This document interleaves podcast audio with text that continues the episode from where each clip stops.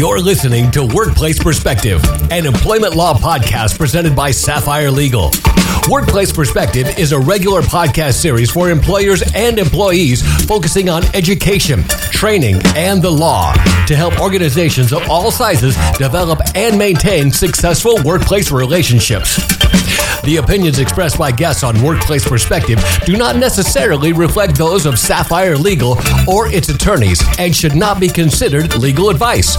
And now, here's your host, founder and principal attorney at Sapphire Legal, Teresa McQueen. Thank you, James, and welcome everyone to Workplace Perspective, where we are striving to raise the bar at workplaces everywhere. Today, we're taking some time out of our regular schedule to bring you one of a series of COVID-19 related shows. We know that everyone is on information overload at this point, and we don't want to add to that. What we have in mind is to share some real stories from real people who are, like you, our listeners, dealing with this novel and ever-changing environment. For our show today, we're talking with Trina Myers, Director of Human Resources and Training at the Fleet Science Center of San Diego. We'll be talking with Trina about her experiences in dealing with COVID-19 issues in the nonprofit world. I'm really excited to hear her thoughts and insights. It's going to be a great show. Don't go away. We'll be right back. The opinions expressed by guests on Workplace Perspective do not necessarily reflect those of Sapphire Legal or its attorneys and should not be considered legal advice. You're listening to Workplace Perspective, an employment law podcast presented by Sapphire Legal.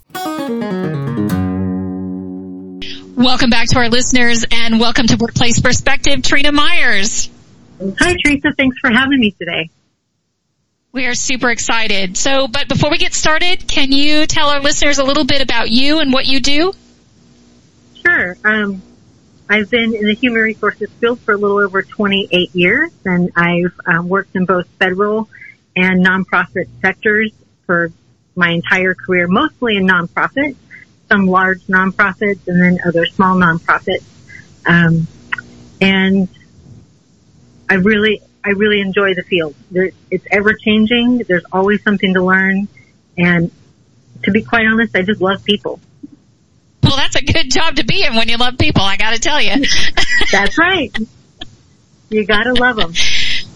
You gotta love them. Well, I'm really excited to get your perspective on all of this. And I know that we're sort of well into a few weeks into this craziness. I'm hearing a lot of both positive and negative things from my clients, friends, family, and I mentioned this on one of our other COVID-19 shows, but some of the most positive things that I'm hearing about is this sort of growing sense of community as we all kind of pull closer to home, but finding out still new and innovative ways to reach out and interact with one another. And I think seems like despite all the challenges that it's really something to be navigating all of this change in this environment. And so I want to know from your perspective in the HR field, what are some of the initial challenges that impacted the fleet when all this started to happen?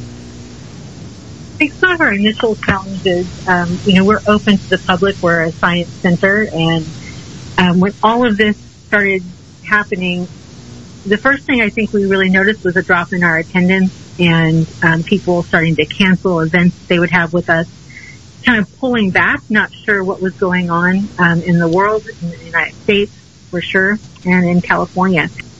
From there, you know, information was changing rapidly and daily. And every day there just seemed to be more information coming out. People weren't certain whether they should come to work or not come to work we had a lot of phone calls uh, related to what we're doing from our employees. It was very hectic in the very beginning. And to be honest, it still is to some degree. Every day, um, there's new information coming out, not just about the virus itself, but what are some best practices that are coming out of this. I read a lot um, every morning when I first get up just to see what the news is and what laws have passed or what things are going to be put into place to help our people through this season, however long it might last. How, it, it's amazing. Everybody's kind of saying the same thing. It's it's changing so fast. It's moving so rapidly, and I, you know, I every time I went to write a memo on something, I'd finish the memo and then a, a, a, new law came out or something changed or I'd have to start, you know, I was doing amendments to memos before I ever sent them out. So it's incredible w- with how quick information was coming out and how quickly things were changing.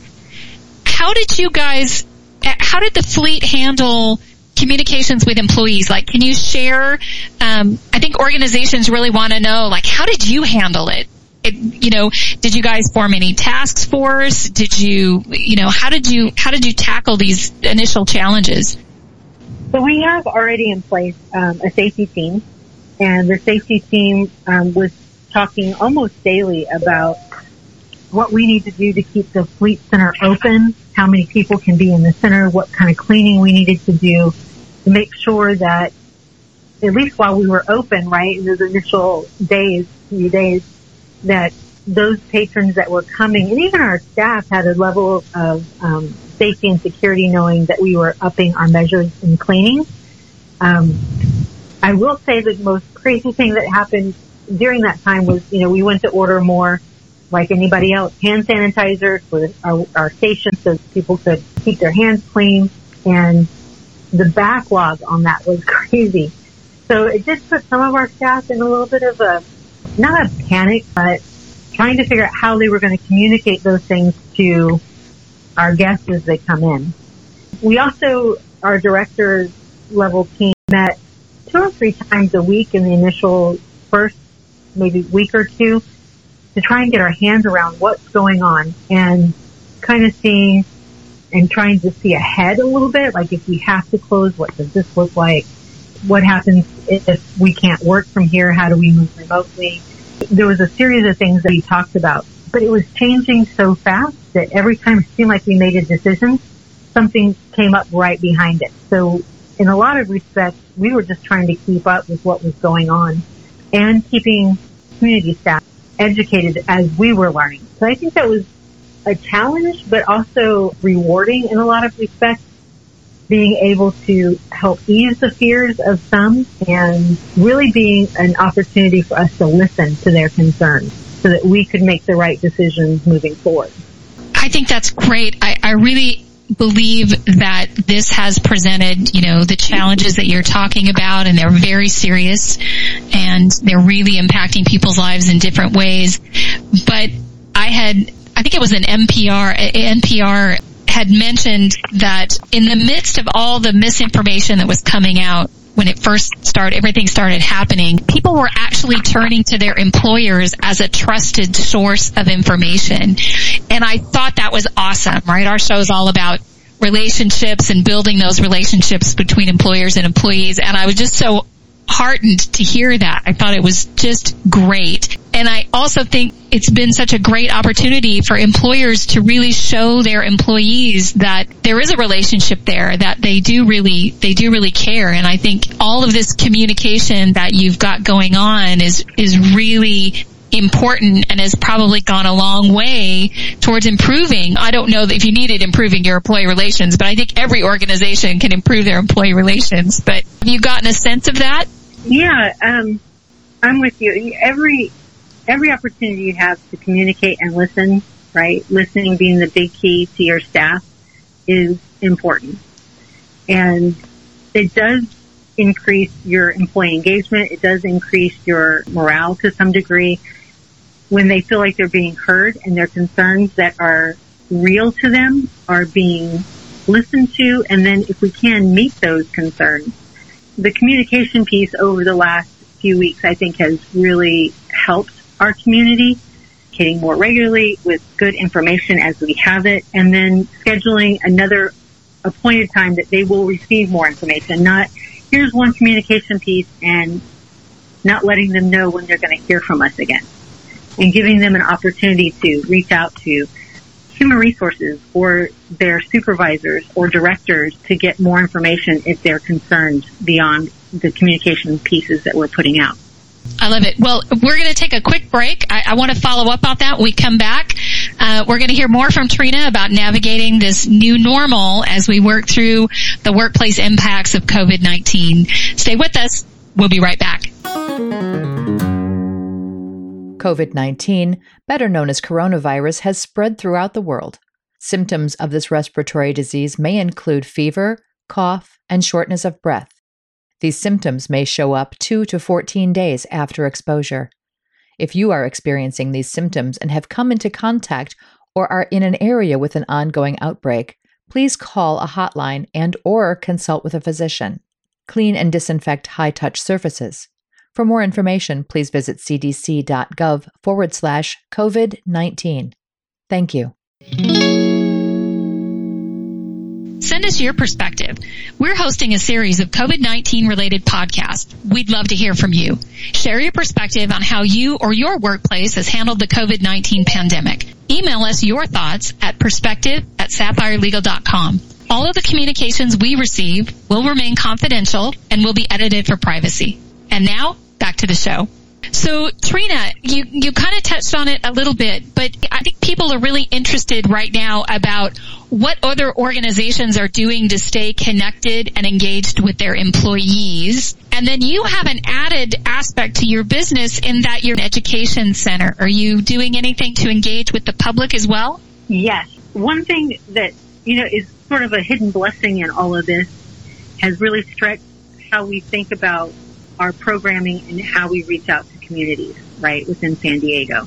You know, I've always believed that when there's a challenge in life, that good things come out of it. And I think one of the good things that we're seeing at the fleet is the creativity of our educational staff, our marketing team, and countless other staff that are pulling together and creating educational videos. We have something now called Fleet TV that will be launching soon so that people can still stay engaged with science. We're even talking about creating educational kits that we take to the local schools that are feeding kids during at least the next three weeks through spring break. Some education materials that they can pick up with their lunch or their breakfast, take it home and have something to work on.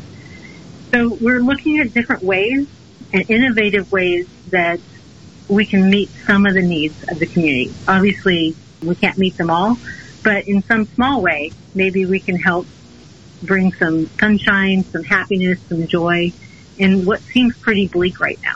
Yeah, absolutely. I think we're kind of in what is probably the first really full week of remote working from everybody working from home. And I think everybody does need that bit of sunshine. And I think it's an awesome project you've got going. I love the way you guys are communicating with your employees and reaching out to the community. Um, I want to know on a more personal note, if we can, how are you handling it? You and your household. What's what's happening with you? Well, I have four sons, and thank goodness they're all a little bit older.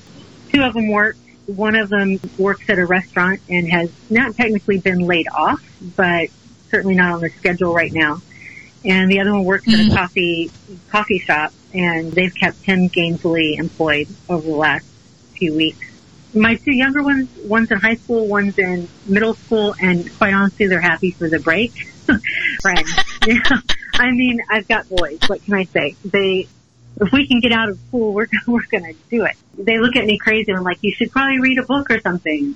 Uh, video games sound a lot, a lot more fun. You know, they're, they're, we're doing pretty well. My husband works for a government contract company and they, he's actually still working. So it really hasn't impacted him too much the biggest impact I think is learning to juggle the noise in the house with the workload going on, at least for me. Right. I'm having remotely. the same thing. I'm going yeah. through the same thing. It's really, it's amazing. you know, I've worked remotely off and on throughout my career and I love it, but usually the house is quiet. It's a little bit different when I'm on a video conference and my son comes home from uh, working out with his friends in his house he pops in and is like, "Hey, mom!" And it's like, "Oh my, I'm on the phone." Like, you know. So my new coworkers are a little noisy.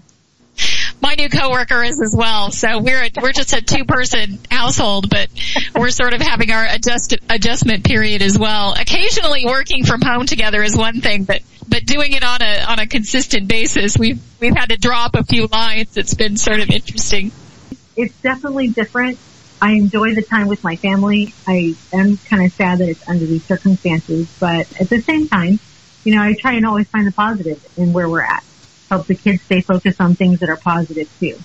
Yeah, I think that's really important. I think it's great. You know, we were talking about, you know, I hope people realize that it is trying and all of that, but really, at least from a married couple perspective, you know, people wait their entire lifetimes to spend as much time together as we've been spending. And I think that's really important. And I think it's a great bright spot we're looking on the bright side of it as well because I think it's a great opportunity and I love it. We're running out of time, which I hate because I could go on and on talking to you about this. But as we wrap up today's show, can you sort of give us maybe your top three tips or some cautionary tales, words of wisdom, maybe some thoughts for the future for organizations out there going through what you're going through? About three things that keep me going. One is the fact that there's hope in all of it. This isn't forever while it may feel like it at the moment, we certainly see in the news a lot of doom and gloom, unfortunately. And quite honestly, it is a little bit scary. Positive side of that is we're going to get through this and we're going to come out the other side. And I believe we're going to come out stronger. The other piece is find your joy in your day. You know, something that brings you joy. I keep a thankful journal, um, and I try and write in it every night something I'm thankful for or made me happy through the day.